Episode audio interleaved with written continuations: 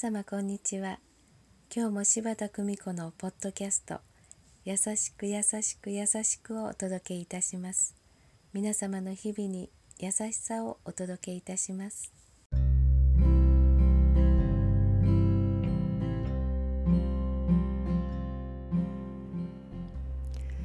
看取り師柴田久美子でございます。ちょっと疲れた時、皆さんはどうやって疲れを取っていらっしゃいますでしょうか。先日ちょっと疲れた私に友人がつらいよと電話を入れてきました。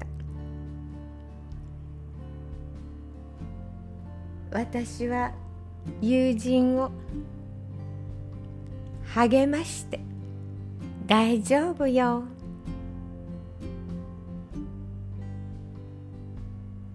勇気を持って、そして大好きなことに集中してみて、大丈夫、そう励ましました。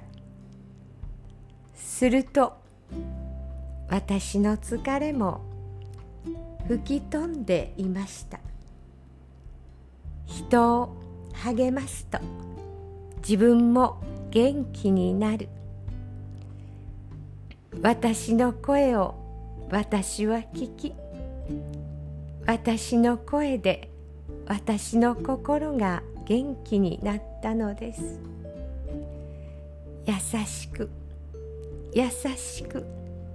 優しく。どうぞ皆様、素敵な時間をお過ごしくださいませ。